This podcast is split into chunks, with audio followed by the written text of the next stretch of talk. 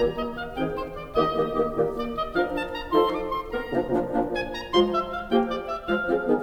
welcome everybody. This is Fred Schenkelberg and today's Accendo reliability webinar is on um, three kinds of conversations or discussions that uh, I'm sure you've experienced, and, I, and I've certainly run into a good set of them. But uh, you know, in general, when we talk about reliability stuff, um, sometimes we're talking about goals or objectives or whatever we're trying to achieve, and sometimes we run into a problem with just the definition of what we're trying to achieve. You know, is it a lower failure rate? Well, how do we define failure? If it's a particular uh, field failure performance or field reliability performance, well, to what degree? What what is the pr- proportion to be successful, and over what duration? Uh, thanks, Nesri. Uh, and the goals, objectives, you know, all those kinds of things and where we're trying to go is is often part of our conversations. We also set up plans, right? We we either incorporate it into the development plan or we're working with vendors on how their future products are going to perform in our products, or we're working on a development project or outlining a, a factory and and we lay out lots and lots of options and it's always a discussion as to uh, what are the resources? What are the outcomes? Who's going to get the results of these different activities? Who needs to be involved?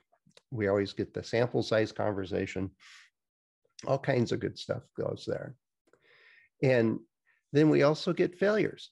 And failures occur all through the process. And we treat failures in very different ways, but the, they often are a topic of conversation. And they are a way uh, for us to communicate reliability priorities. All three of these things are just three quick examples of what would spark a conversation of one sort or another. So let me pause there and ask this, ho hopefully not a, a uh, rhetorical question, but we'll use the chat window. Um, you know, are you having predominantly good discussions where it's productive and useful and it's people are understanding how reliability fits into the group or into the product development or in your your situation or are they um, you know bad conversations and it's not terribly bad i'd say. They're asking questions they're providing a little pushback they want to understand more those kinds of things. Or would you say it's ugly conversations? They're just ignoring it and um, they they don't get it those kind of things. So use the chat window um, are you in the good bad or ugly realm most of the time? This gives me a chance to take a sip of water. Yeah good good all right thank you michael and Bartholomew, a mix. Yeah, I kind of suspected that would happen. Um, ugly for the out out group, bad in group. Yeah, those that get it, Nelson, tend to have tend to get it. And um, uh oh, the young, uh, we'll have to work on that. But it gives you an opportunity when it's in the bad category. We'll we'll sort of that out. Interested but somewhat confused. Good, David. That, that sounds like you're on a good spot. All right, all right. And well, good, good. Thanks, everyone. And let's see. So I'm going to start with the good ones, just because that was the order of this uh, uh, rip off of a movie title. But the idea is, is that these ones we can just reinforce. Uh, they're they're conversations when you hear, hey, you know, David, it's time to update the FMEA. Here's some more information. We need to, to make sure that happens. And it's you're being pulled into um, getting information uh, sorted or, or accumulated or shared or whatever it is. But it's pulled from the people you're working with in the development team and across the organization.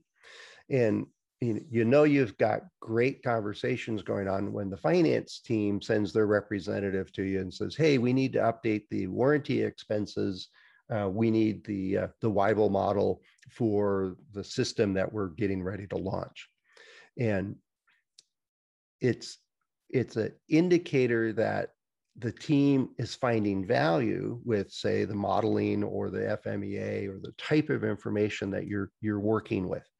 Um, it's it's i would say it's a, a really good thing to have going but it's one of those that if you don't also capture and reinforce how valuable those activities are um, and how natural it is to be part of the development process. And this is why we're doing it. We still need to reinforce those parts of it. Um, as organizations change and priorities change and focus changes, if it's not actually shown why it's so valuable in a regular basis to reinforce what they're already finding out, um, this can corrode or erode away a little bit. But it's a symptom of a when people come to you and say, hey, we need to get together and update the FMEA, we've accomplished some stuff, we need to know what the next set of priorities are, we have new information, that's a really, really good sign. It's a symptom of a good discussion. So hopefully you have a bunch of those. And then another one is where folks are saying, hey, I want to extend the engineering work that we're doing already you know, we're going to do a SPICE model for our electronic circuits and these, these critical circuitry piece of this, but they come to you and say, how do we um, change the parameters such that these are aged parts? You know, we know that resistance drifts, capacitance drifts, different kinds of things change with electronics, and you can incorporate that into SPICE models. Uh, finite element with mechanical systems and materials. And so that's a symptom of a really good discussion uh, of, of, an, of what I would say is an area that you know you're there and you got a good team you're working with when they're coming to you for these nuanced pieces to extend what they're already doing. And so that's that's a, a symptom of a good discussion. And another one is when the customers notice, right?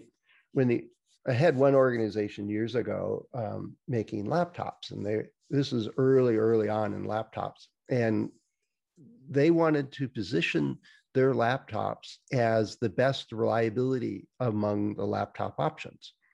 At that point, Dell had great customer service um, because their laptops failed like everybody else's did, but they um, actually made that a benefit.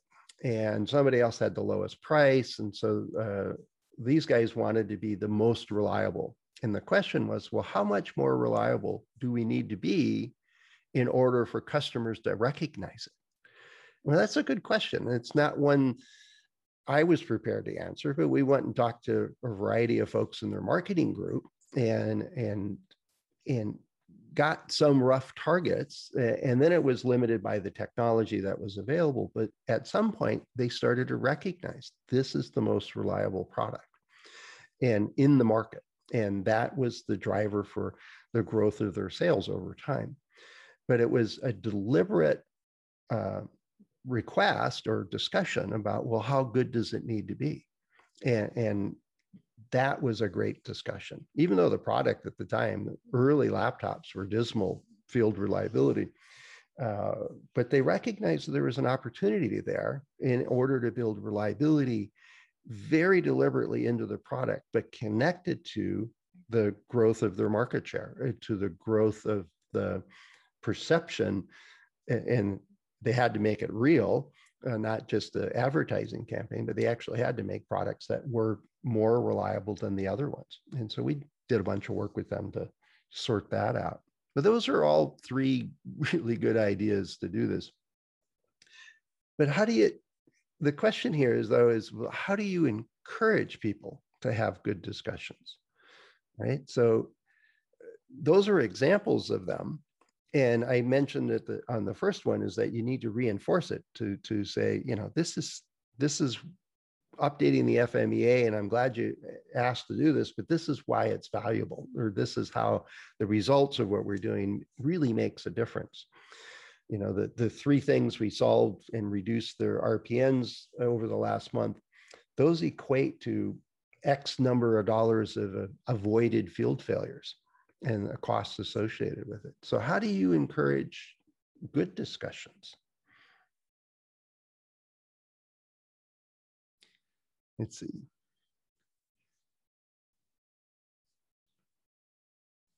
Yeah, problem definition, right? Good.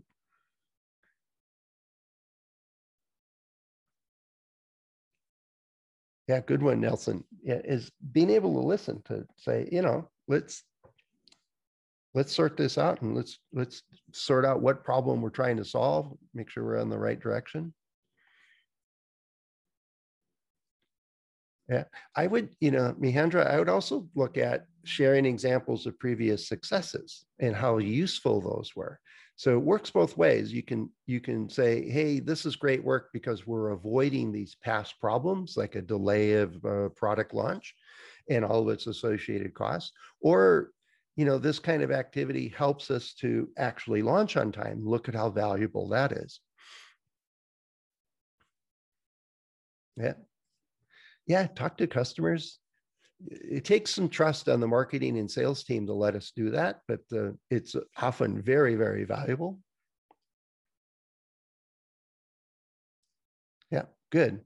All good. Thanks, Larry. Feedback to the designers. And it's feedback that it has to be of value to the team you're working with, right? It might be cost reduction, it might be time to market, uh, it might be feature set.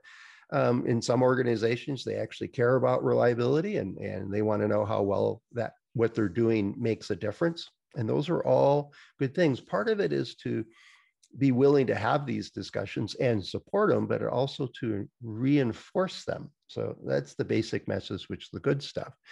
Now, I didn't want to talk about all the good discussions all the time. So let's talk about some of the ones that give you an opportunity to make a difference within the discussion and to change things. Um, these are ones that I I noticed, and when I asked it earlier, are a good swath of you run into ones I put into this group. Now, we often get resistance. You want how many samples? You want to do this, you want to do that. What do we need a goal for? We just need to make it as good as or better than last time. We know what we're doing. Um, you know, we don't need no root cause. I know what the problem is. Let's go solve it right? We hear stuff like that all the time. Now, these are more subtle um, to to change. Now, part of it is is I think it was um, oh, where was it? One of the comments was, you know, remember past failures or past successes, and, and this part you do need to do some data. So let's just look at root cause here, for example. And I'm sure every one of you has been in a room where it's a, a big field problem. You got a team together to help you solve it. Uh, first step is, well, what is the problem? What is the symptoms that you're getting? And somebody says, oh, I know exactly what that is. We don't need to have a meeting. I'm going to go change it and we'll be fine. And then two weeks later, you're back in the room trying to solve the same problem the we don't you know the other part of that is we don't have time to talk about this. We need to just go take action. And there's a lot of resistance to actually understanding a failure before you go solve it.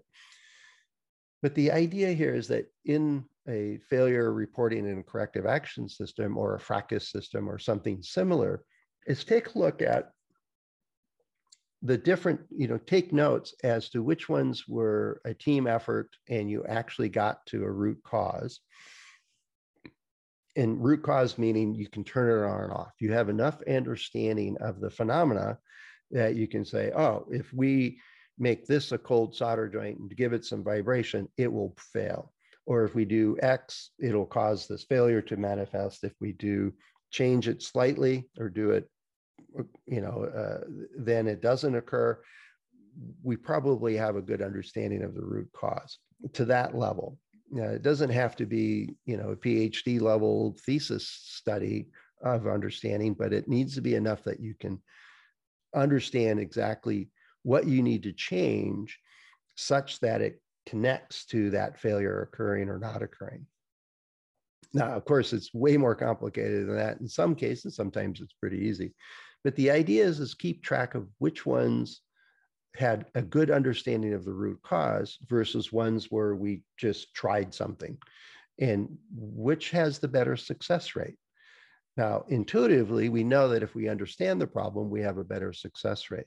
But even just shooting from the hip we often can solve problems. But at what rate you know and if you have a handful of experienced engineers and they're really good at that well then you might have evidence that that's the way to do it until they don't understanding the root cause of issues gives you, in my opinion and my experience, a much higher probability of actually solving the problem.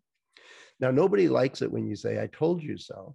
But if you take track of the data and just show, here's the first time success rate is solving problems when we do root cause analysis versus when we don't, there's data, there's evidence there. And and it's not blaming anybody it's not pointing the fingers at anybody but it gives you evidence that says there's a better way to do this. And that's where i think these these kinds of discussions have to really focus on the process works you know whatever whichever process it is but it, it allows us to make better decisions it allows us to solve it right the first time um, the idea of, breaking prototypes um, is, and I think I have another slide that's going to talk about this. But the idea is, is that we want to learn something. You know, we if we're doing halt, yes, we're planning on breaking these things. You know, you can have as many samples as you want as long as we can sell them. It's not the same idea as learning something for how do they fail? What kinds of stresses cause problems that are of concern, are, are likely to occur in the field or manifest as field problems? So the basic idea here is that with these kinds of pushback and stuff, and we often run into these things, is being prepared. Here's the value of learning how things fail so that we can get to the root cause and actually design it out of the product. If we just run tests to success, we have no failures. And now we don't know if it's got any margin, if it's uh, process variability is going to be a problem, if, you know, whatever, if what's going to cause problems in the field. And the cost of finding out when it's in the field is way larger and and disruptive to our process of creating the next product because half our team has to go solve previously uh, uh, or failure mechanisms that we should have solved during the design. But again, it's one of those where I bite my tongue and say, I'm not going to tell you I told you so. But here's the logic. If we break things now, we can understand how it fails and we can make conscious decisions to improve it or not, as opposed to waiting for failures to appear late in the program, we delay it, or in the field, and now it's an emergency and the associated cost. So at some point, you're going to say, pay me now or pay me later. But please don't use those words. Most program managers don't appreciate that. But it's focusing on what's important to them. Is it development cost? Is it time to market? Is it what? But then look at having each of these different things and all the different things that we get uh, pushback on with a clear connection to where it makes sense, how it adds value to our program and, and to helping them make better decisions. Now, all of you have had uh, bad discussions with vendors. I remember years and years ago, I had a, a, a product came back from the field. It had a, a circuit board that was failed.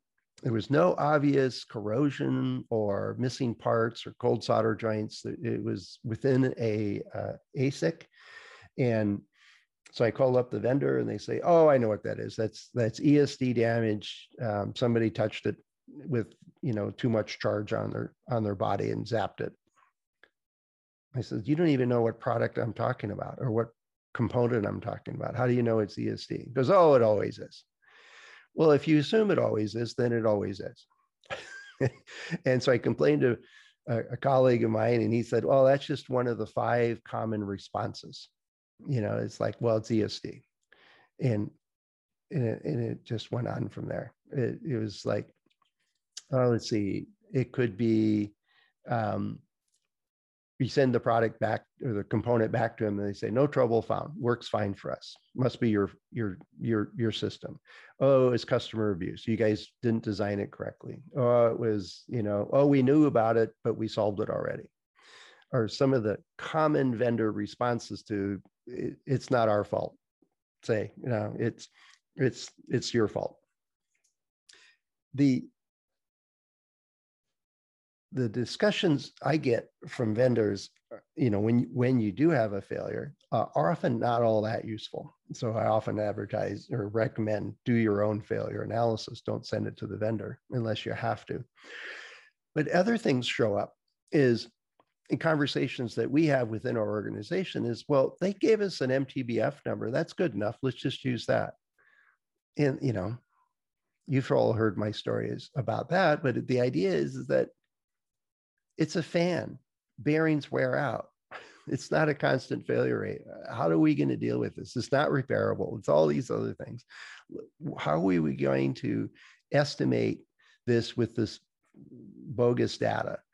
So asking better questions is part of it. But within your own team, it's helping them understand that not all data from the vendor is good data and teach them the opportunity to say, well, how is it going to fail in our circumstance? How do you know it's going to fail? And what's your evidence? Those kinds of questions lead to a much more fruitful discussion with the vendor rather than just saying, oh, the data sheet says it'll last five years. Well, what proportion are going to last five years? You know, it, it's an opportunity to tweak those conversations such that you you do get better information from your vendors because we're not just simply a, a satisfied with their first response. Um, the other one I love is the vendors know their product the best. And, and, that may be true in their assembly of that product. But I was working with a, a um, uh, inductor manufacturer, and these are discrete little components with uh, a magnet or a piece of metal with some uh, coil wrapped around it. And sometimes these coils are hand uh, wrapped. Oftentimes they are. And the vendor got really good at producing the specific amount of inductance within a simple form, within a specified form factor. They were good at what they did. But I asked them, says, how do you know how to evaluate your product for where it's going to be used? And he goes, we have no idea where it's going to be used. They're in computers, they're in satellites, they're undersea, they're on the coast, they're at high altitude, they're everywhere there's no way we know where the bulk of our products are used. We lose because they sell them to assembly houses that assemble the circuit boards, and they rarely know what product it's even going on. And because it's considered a commodity component. And so if we're using a component that uh, we're using it in a unique environment, that's a different discussion than just saying, oh, they know what they're doing, because they may well not have much information or desire to know. Now, some of them will will heartily join that conversation if you're willing to share how you're using their product and uh, will it work or not work. Uh, but uh, just default trusting them that they know what they're doing may or may not be applicable. I think I actually got that word close to being pronounced right is to, to, to, to work in your circumstance. And so uh, discussions with vendors, um, I find sometimes are overly influenced by how good of a lunch they provide. And um, we got to get into the technical details and, and train and work with our team to effectively work with vendors to get the reliability information we really need, we really need to, to use. And then there's the discussions that we get where it's oh it's just another you know we, we've gotten five failures and it didn't boot up so it must be the power supply. And we didn't even look to see if there if there's anything wrong with the power supply or not all right? It could be many many things that are part of the issue.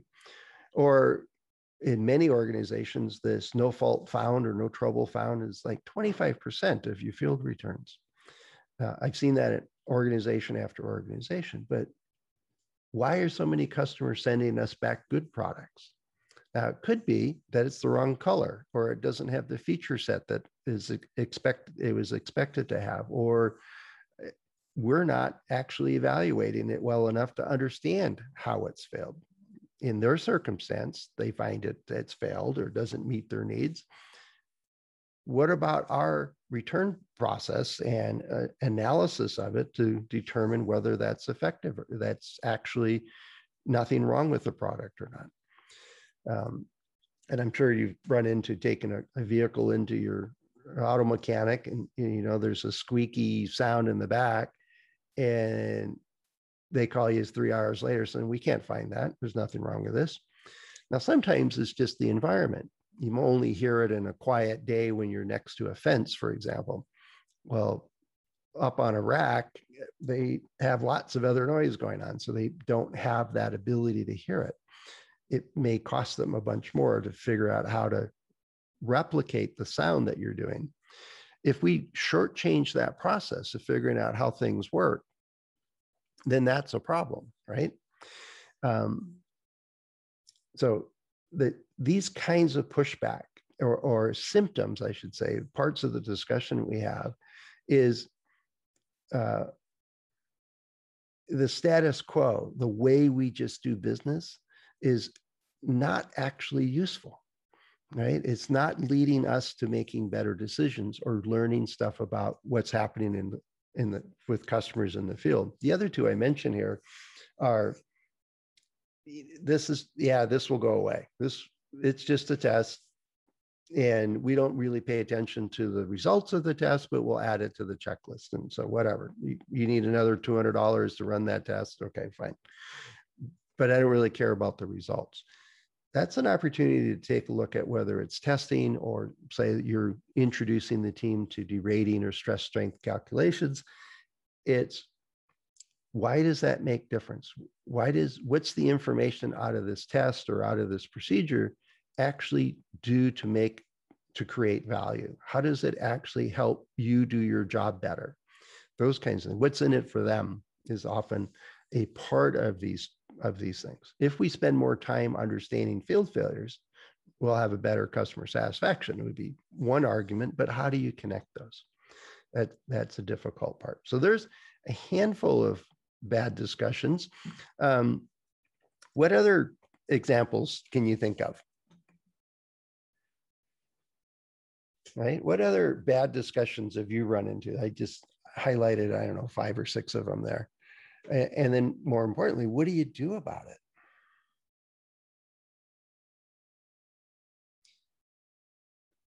it? Uh, no trouble found. Yeah, that, I never heard of WEEP before, uh, Larry. That's a good one.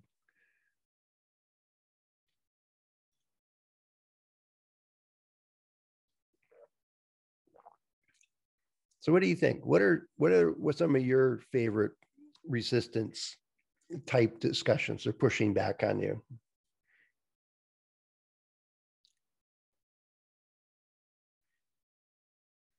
Pass the gross test. So it's ready to ship. Yep. Okay.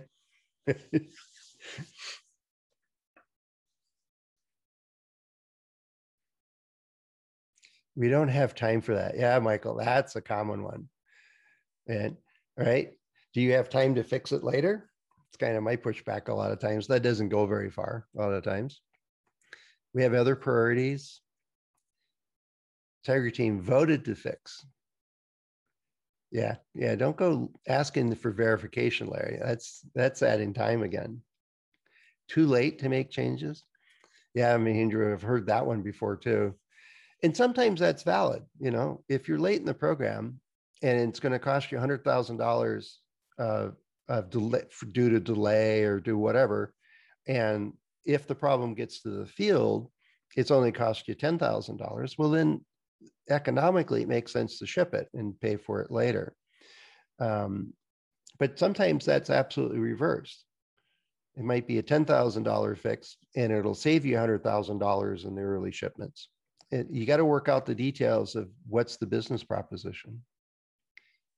Oh, that's it's only a theoretical spec. That's so we don't have to make it. Is that what you're saying, David? As they say that that's just a we we don't have to pay attention to it because it's just theoretical. That's a good one. Yeah, we do preventative maintenance. Yeah. So it, the the maintenance, the techs will keep it running. We don't have to design it well. Yeah, right. Yeah, good, good. All good ones. Only saw it once. Oh, that's a good one, Bartholomew. You, um, some of you, I'm sure, have heard this story. Is uh, there is a San Diego division of HP that at one point hired an intern to take a look at the field returns they were getting for a product that had been out in the field for a, a year or so, and look at the internal database of what they noticed during the development process. The product took about a year to develop, and they had a FRACAS system. Uh, it kept track of issues and things they found, and then they triaged them and they, you know, worked off the important ones, safety ones, stuff like that, and kind of worked down the list. And the question to the intern was, they asked her if we would have spent another month you know, given the rate that we were solving these problems that we are identified, how many more problems would we have solved that would have showed up in the field? You know, basically, if we would have worked on solving more issues for 30 more days, how many, field problems would we have avoided? And, and that was a brilliant project. I wish they would have published it. But she found out that there was about a 95% overlap of issues found in the field were issues that they had seen during development.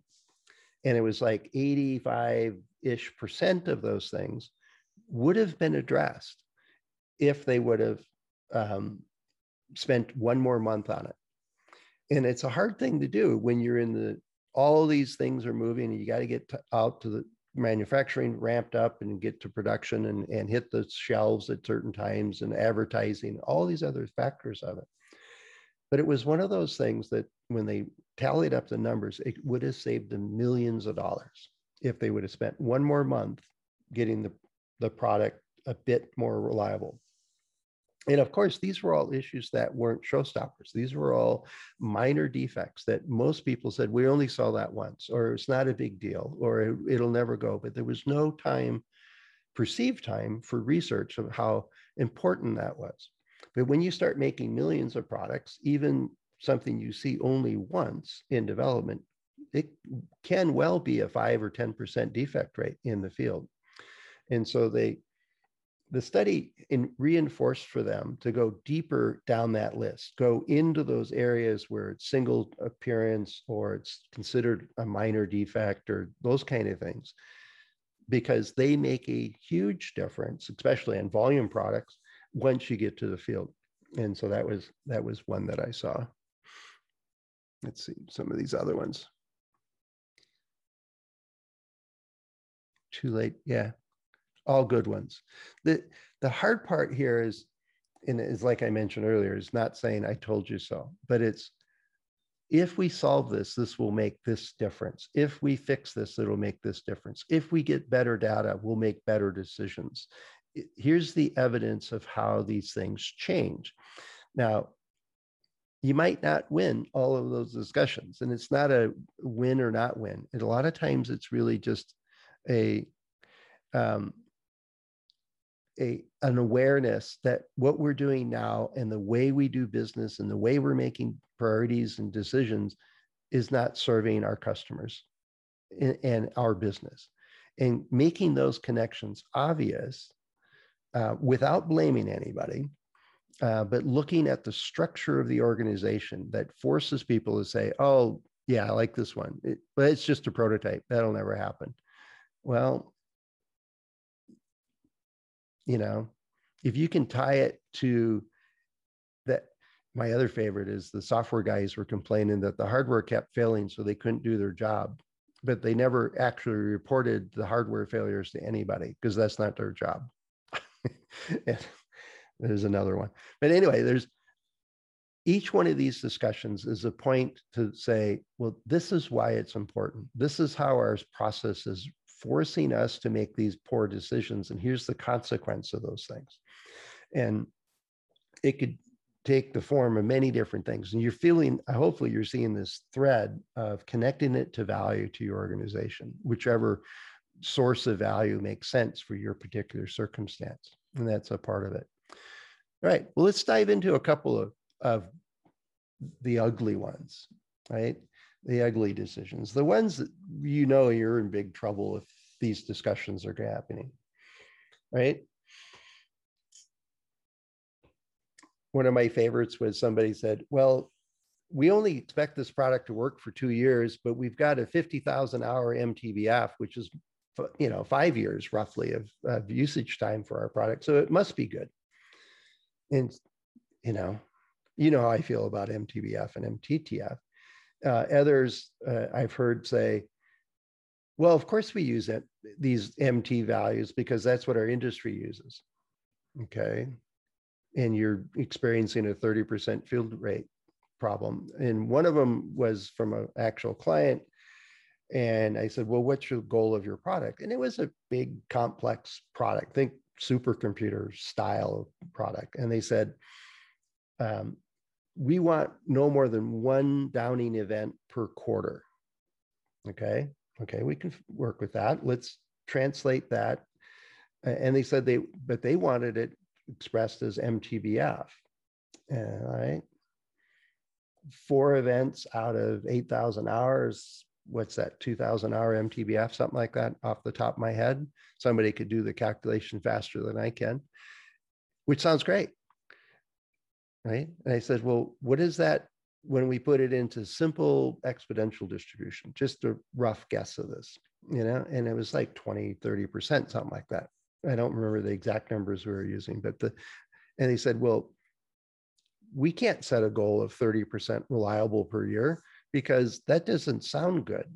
Well, it's no different than saying you have a 2000 hour MTBF, you know, kind of thing. And so the discussion was the perception of what sounded better or what the industry always did or whatever. It wasn't connected at all to how does it help them make better decisions or how does it reinforce a clearer picture of the reality that they're dealing with. Yeah, fear of job reduction. I don't know that anybody I've ever met has lost their position because their product was too reliable. Um, we often joke or even talk about is we should be working our way out of a job. It should be part of the reliability thinking should be embedded within the organization. And that it just frees us up. If our product is actually working, we can actually spend a lot of quality time actually making more significant improvements in the overall production or the development process itself. Uh, as opposed to firefighting all the time. There, there's, you know, the reliability maturity matrix when you're proactive has so many more benefits, although it's not as visible as being the hero that saved the day kind of thing. Um, and one of my favorite discussions is, well, we're only designing this so it works in the flat part of the bathtub curve. And using that mistaken belief that there is a flat part and it's like, all right, what evidence do you have that it's true? One of them I was working with, a, it was a defense uh, contractor, and they said, well, we've never ever had any components that or any systems that exhibited anything except constant failure rate. I says, really? And I knew they had fans and elements that wore out and all kinds of other things like that. And I know that they had early life failures for all kinds of manufacturing problems. I says, really, what evidence do you have for that? And goes, well, when we do data analysis, we just assume it's in the flat part of the curve because that's the only part we're interested in. So we assume it's a constant failure rate. Therefore, they all are constant failure rates in all of our analysis. Okay. I don't know how to come back from that one. I just got up and left. It was like, that's just not worth talking to you anymore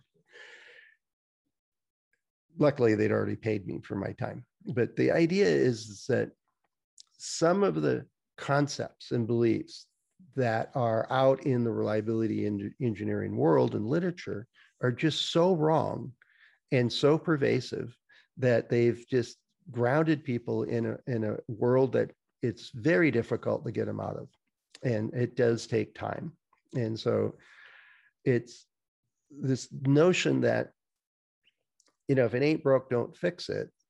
Yet they also also have broken their feedback mechanism to understand how bad their situation actually is. They they well, that was just like the earlier one. Well, that was a prototype. We don't need to pay attention to those failures. Those kinds of things. So this is, as you know, I could talk about this topic for a long, long time, but I'll spare you that. Let's see. Yeah, I, I like yours, Nelson, on the vendor one. Is we'll take care of it, and then you hear nothing, and nothing really makes a difference. Um, it reinforces my notion that if it's important to you, do your own failure analysis or hire a local lab to do it for you. You invest in getting the right answer. And then you have evidence you can go to the vendor and saying, hey, you're not applying enough adhesive to this component and that's why it's coming apart what's your, let's get into your process and understand why this is occurring we actually bring them useful information and saying hey we need to to fix this not to blame them or do anything else although sometimes that does occur so let's take another one here i actually had a general manager when I, we were doing a, a, a assessment of their organization, he, he, asked, "So why are we here? Why are we talking about reliability? That's you know, it's not a problem for us." And I said, even though you're only tracking the cost of spare parts, not the labor, not the replacement costs, not the customer complaints, not the call centers, not your field service team, you know, reinstalling a component that is brand new for the one that just failed those costs are in the millions and you're not tracking them as failures. You're counting spare parts for tens of thousands of dollars. And he goes, Exactly, it's not a problem. And, and I said, Half of your products fail every year. And, and he, he says, Well, no, they don't. Customers just like complaining. That's what they do. Customers complain. And it says they've never you know, this hospital administrator has never called you to say, why is your product not working? Says, well, they just like complaining. That's what they do. And he brushed it off. He just said, that's not an issue. Well, that's the tip of a much larger story, but eventually we made some significant changes there um, so that uh, found somebody that actually paid attention to customers and what they needed eh, for this product to actually do and do it over time successfully and but you've all run into these where um, the biggest Pareto on your field returns is well, that's customer abuse. We don't need to solve those. Well, if 60% of your products are coming back because you're calling it customer abuse, um, that's probably not a good symptom to to ignore. You probably need to really do something about that. Uh, one, find better customers, maybe, or create a product that they can't abuse as readily, or maybe they're using it in a way that's a new product idea. You know, there might be some else there altogether. Uh, I know some of you have heard the story about the um, uh, the barcode reader for baggage handlers at airports. Their first product that went out to do this feature, this company that I know about, um, realized that these folks were likely to drop this device, this electronic wireless uh, barcode scanner. And so they put it in a, a, one of those shells to absorb shocks and stuff like that. And all of them came back in a couple of weeks. They they got way more drops. And their first attempt at this was look at standards. And they said, well, if you drop it 10 times from three feet onto concrete and it passes that, you're fine. Well, any casual observer at airport will realize that three feet is too low um, and 10 times is too low if you want your product to last more than a week or two. And so they changed their standard. They said, all right, designers, we need to go from 10 feet or and they I think they eventually got to 22 feet and over 100 drops before they got the field problem low enough that it wasn't a big problem for them anymore. Their products just basically just worked and typically failed for other issues, not just the shock damage. And so the idea of just blaming the customer is convenient and not all that helpful. And that's a hard one to, to break over, break out of. And you're right, Bartholomew, considering expected misuse is, is standard practice in some industries, especially when it comes to safety or patient, uh, patient health or patient safety. It, it's often part of a good FMEA process that allows us then to um, uh, anticipate the types and range of stresses that the product's likely to experience. And so the hard part here is that when you start blaming the customer or you start blaming a vendor or you start blaming a uh, well the design team didn't have enough funding and now they're all working on the next product but also spending half their time fixing the previous one so this new product just won't have enough time to be designed correctly and then just blaming that it's we're in a vicious cycle we can't get out of it those are all things that are symptoms that we've got a structural problem and, and maybe even an attitude problem. And, and it does take some connecting these things to, well, how much is this really costing us? Or what is the ramifications if this process continues? Those are elements of it. Oh, why 22 feet, Kent? Good question. That was the height of the room they could get their ramp to go up to. Uh, they had a, a, little system that would take the product up to the top and it would get released and then it would drop onto their, their surface, onto their concrete pad they had. Um, short of uh, adding an extension to the roof, 22 feet was what they could do. And so they just then increased the number of drops uh, in order to do it. They did think about accelerating it using it like a um, an air gun kind of thing to get it up to velocity for a higher problem. Um, but the, they found that, and it took them a number of years to go from three feet to six feet to 12 feet.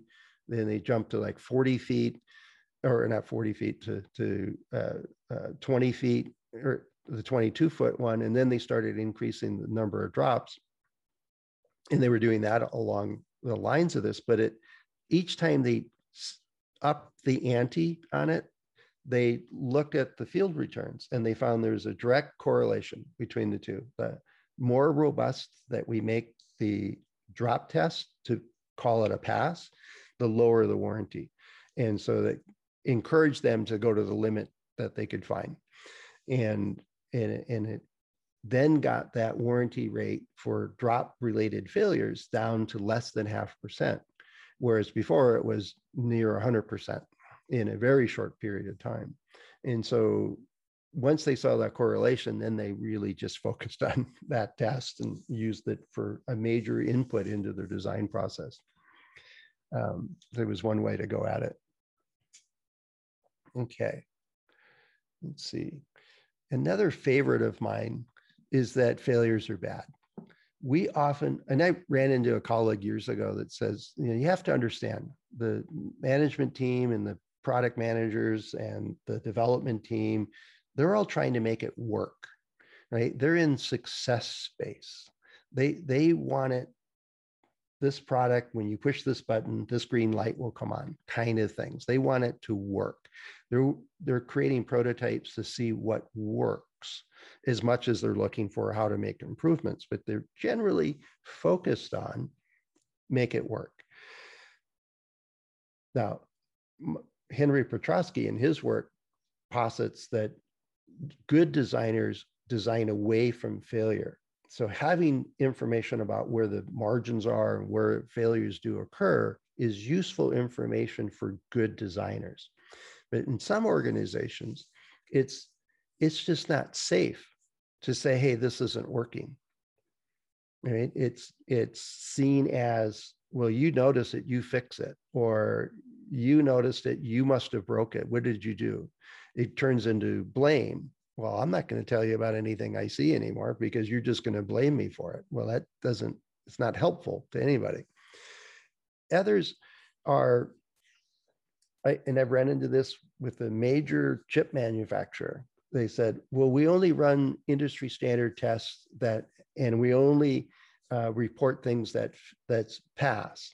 Was well, how many times did you do this temperature humidity test? We had to do that six times before we got one that passed. Okay, what did you do with the ones that failed? Well, they must have been bad batches, so we're we're not using those. We're we're only using the one that passed. Did you make any design improvements or process changes? No, no, no. Those are bad tests. Okay. Sigh. Um, the the idea of a culture that thinks failures are bad is missing the information that comes from that. They're missing the uh, the opportunity to actually understand it and make improvements. And I think that's I'm preaching to the choir here on that one.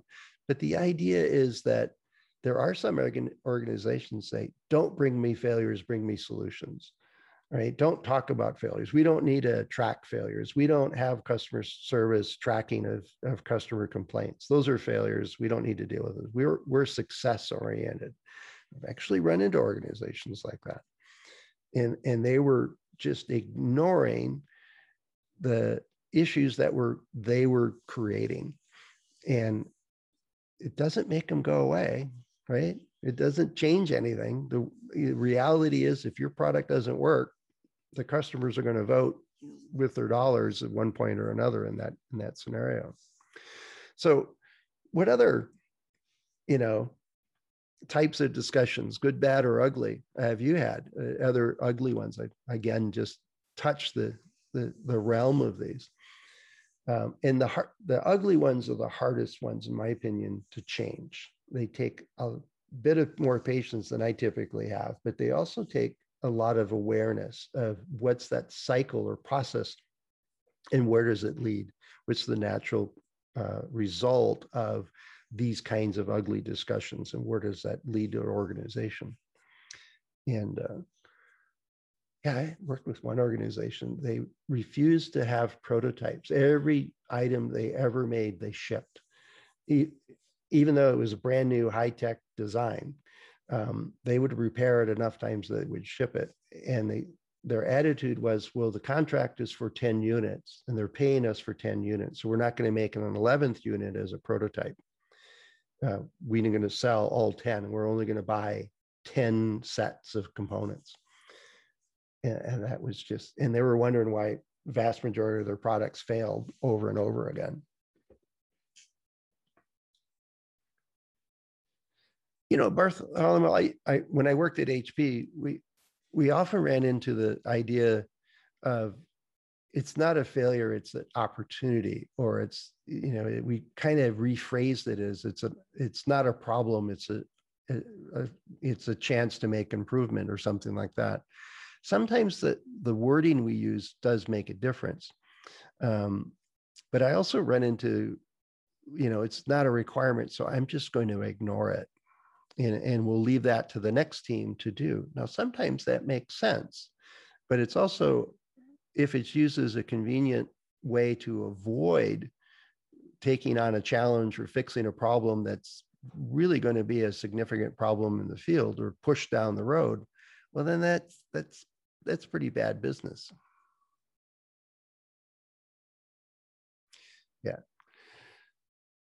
Talk about right we don't have time to talk about reliability. We just got to get this prototype to work first. It, you know, and then when it's a a new invention or a new concept or something like that, yeah, you know, if they get one to work, then we can we have a, a plan a record and we can start working on it. But I stay involved with well, what are the issues you are seeing? What are the trade-offs you're making? Which kinds of failures are you experiencing that makes you think it's not working? Because those will continue to be there um, in one form or another, oftentimes as that program develops. So it's a good place to, yeah, all right, you guys do your magic there. Um, but I'm going to take notes because these things will come back. Oh, wow. More, more in the field fixing things than designers. Yeah. And I've often asked the, the, directors of engineering, what proportion of your staff is working on past problems versus on the new stuff? And it's typically 25%. It can be worse, as you just illustrated, Larry, but it, it also um, well managed in a good organization, it can be much, much less.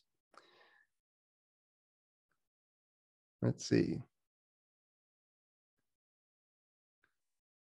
Yeah, yeah, we can't just decree a good one, Michael. It's it really is. It's an opportunity to make improvements, and it. I oftentimes it's you need a handful of champions to get enough momentum behind those kinds of discussions to change the culture of how we look at failures or how we um, uh, assign blame versus uh, looking for process improvements. Those kinds of things. Um, it it takes somebody that's willing to support, we need to look at this in a different way. And that level of change in an organization is not one to take on alone. You need lots of champions on your side and lots of senior management covered to really be successful with that. Yeah, adds workload.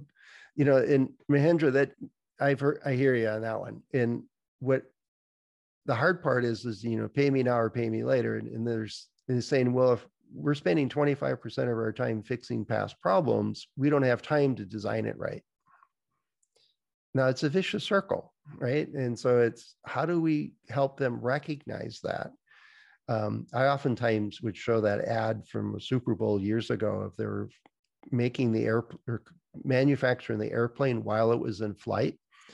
And they got it all buttoned up and all the seats in place and the windows attached and the rivets on the wings. And then they parachute the crew parachuted off. And the passengers and the flight attendants and the pilots you know kept on flying and you know job well done kind of thing. Sometimes it feels like that when you're trying to make structural changes to an organization. And let's get the design right um, that's where you really need the support to have enough resources, time, and focus to actually get it right. And then see what the benefits are. And the hard part, a lot, a lot of what we do is it takes time for the results to appear. And but making it clear, making it connected to this is why we do these activities in design, like FMEA and so on, so that we don't spend half of our next year solving problems that we should have fixed. And that is often very hard to see when you're in an organization that's focused on the next quarter, for example. So let's see if I missed any here. Yeah, good quote. Let's see. So anyway, um, I think I got one more question for you.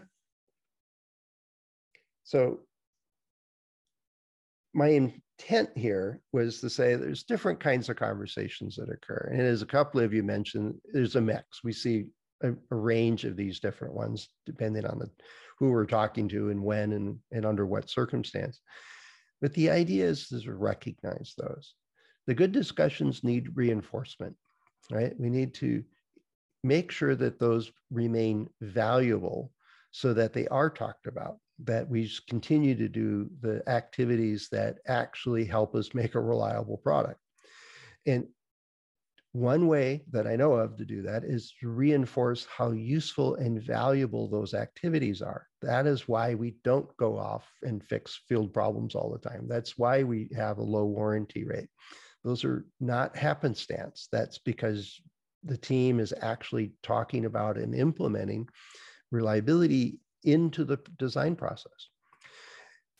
The bad discussions, as I loosely characterized them, are opportunities to, to fill in some gaps and to improve the, the type of information and resources that are available to help them understand the connection of, yeah, we need to break prototypes and learn from them, of course, as a, it's more of answering the why questions. Why are we doing this? What's the connection? How does this benefit me or you or the customer? How does this work? Some of it is, is can be solved with training, some of it by helping them understand how it actually does make their job easier. Now, the, the ugly discussions are more structural and more mindset. And that takes a lot more effort to change. Yet I found that chipping away at it and and reinforcing what is it the organization is there to do and how the current structure and atmosphere is leading to very poor performance and what we're trying to achieve.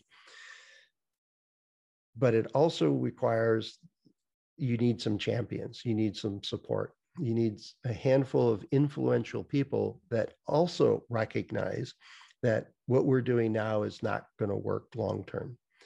And that may or may not occur if that if you can't find enough support um, then it's probably you know time to go find another organization but if the if the culture is toxic and it's a blame game and they really don't see that any need to change that atmosphere well there's not a lot we can as individuals can do about it it, can be done it takes being very astute and developing those champions for you but it, it does take work so that's the big challenge. So hopefully you don't see too many of those. Hopefully those bad discussions are recognized as opportunities to really hone and polish the system and the process so that you can uh, bring along more people into understanding that reliability doesn't just happen by magic. It happens because they make good decisions and you're there to support that and to help them to do that.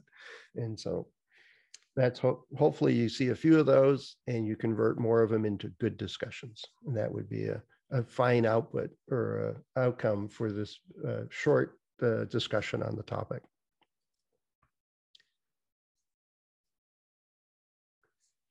Yeah, providing, you know, in providing education, logic trail, good, good examples, how it impacts. Um, I've had, companies say, well, we need it to be unreliable because that's how we make money. And that's a hard argument because they make money on repairs. And like, that's a hard argument to overcome. So it's risky to go to the customers and say, this is what the game they're playing here. This is, you know, be a whistleblower. But sometimes that might be what it takes. Um, not that I'm recommending it, that's a personal decision. All right, well, thank you, Bartholomew. Uh, and let's pull up our last slide. I might actually end right on time. Amazing how that happens. So thanks for all the input and and, and uh, examples and, and so on. As I suspected, there's many, many examples of good, bad, and ugly discussions out there. Hopefully you picked up a couple of ideas of one, how to recognize them and how to, to turn them, to in, reinforce them or convert them into good discussions. So with that, I'll say best of luck to you. Let me know how it goes, what successes or not you have, and uh, we'll see with that how it goes from there. All right, thanks all. And let your friends know we're going to have a recording up in a couple of days up on Accendo Reliability. And uh, next week, we have an open discussion session at this time on Tuesday.